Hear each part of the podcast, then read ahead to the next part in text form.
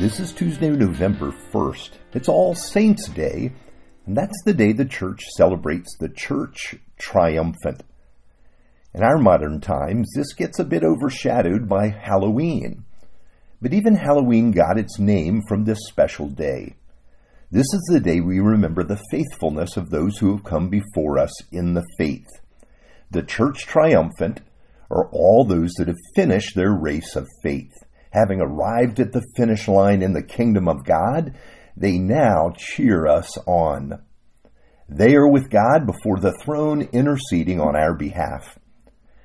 Now, this week we've been looking at the mission of God in the world and how we come to share in it.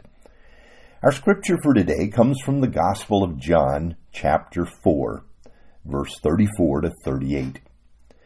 My food, said Jesus, is to do the will of him who sent me and to finish his work.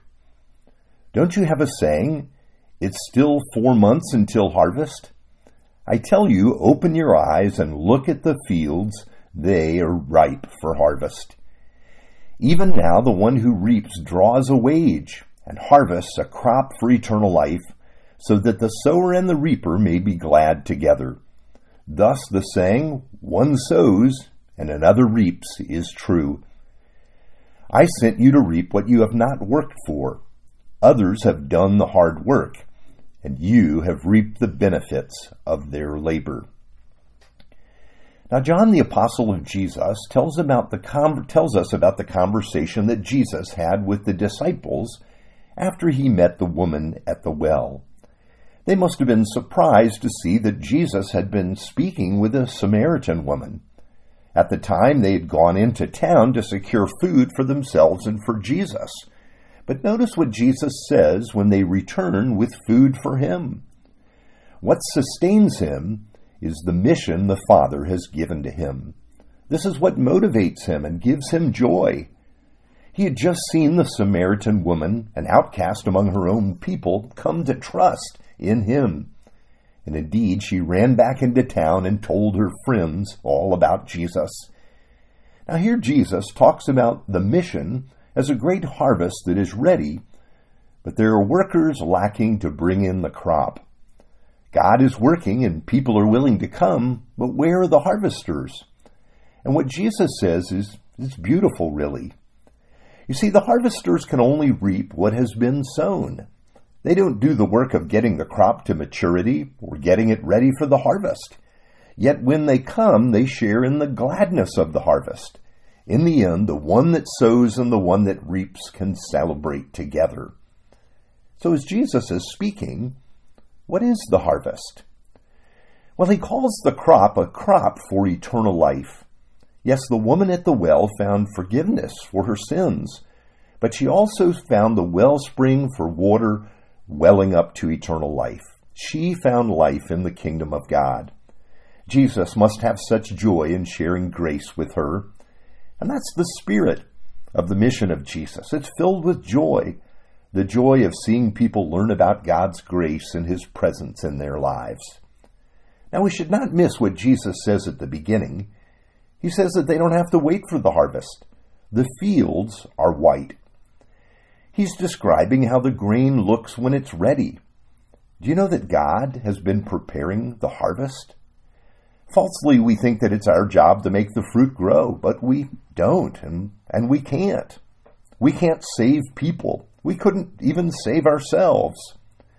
We can, however, be present when the harvest comes. How does God prepare the harvest? He is always at work in our world and in the lives of people to draw them to Himself. He does this through the work of the Holy Spirit. His Spirit helps people see the truth of their need for grace and makes them willing to come to Him. His Spirit opens their minds and convicts their hearts. And there's joy in seeing this work of God to bring about the harvest. Jesus says this is his food. This is what sustains him. It's the joy that there is in seeing God work in the world and the harvest that comes. I think about this today as I see people come to faith in Christ and see them grow in their faith and trust in Him. And that really is our calling. It's not to make it happen, but to be there to see God doing it all. Recently, Sandy and I were in North Carolina for a few days. The fall is a joy filled time of year for the mountains because it's apple season. The harvest often looks overwhelming. By the time the harvest comes, often the branches of the trees are so heavy laden with fruit they're touching the ground. The harvest has been a long time coming, months and months of waiting, and tending the trees is required before the fruit is ready to come off the branches.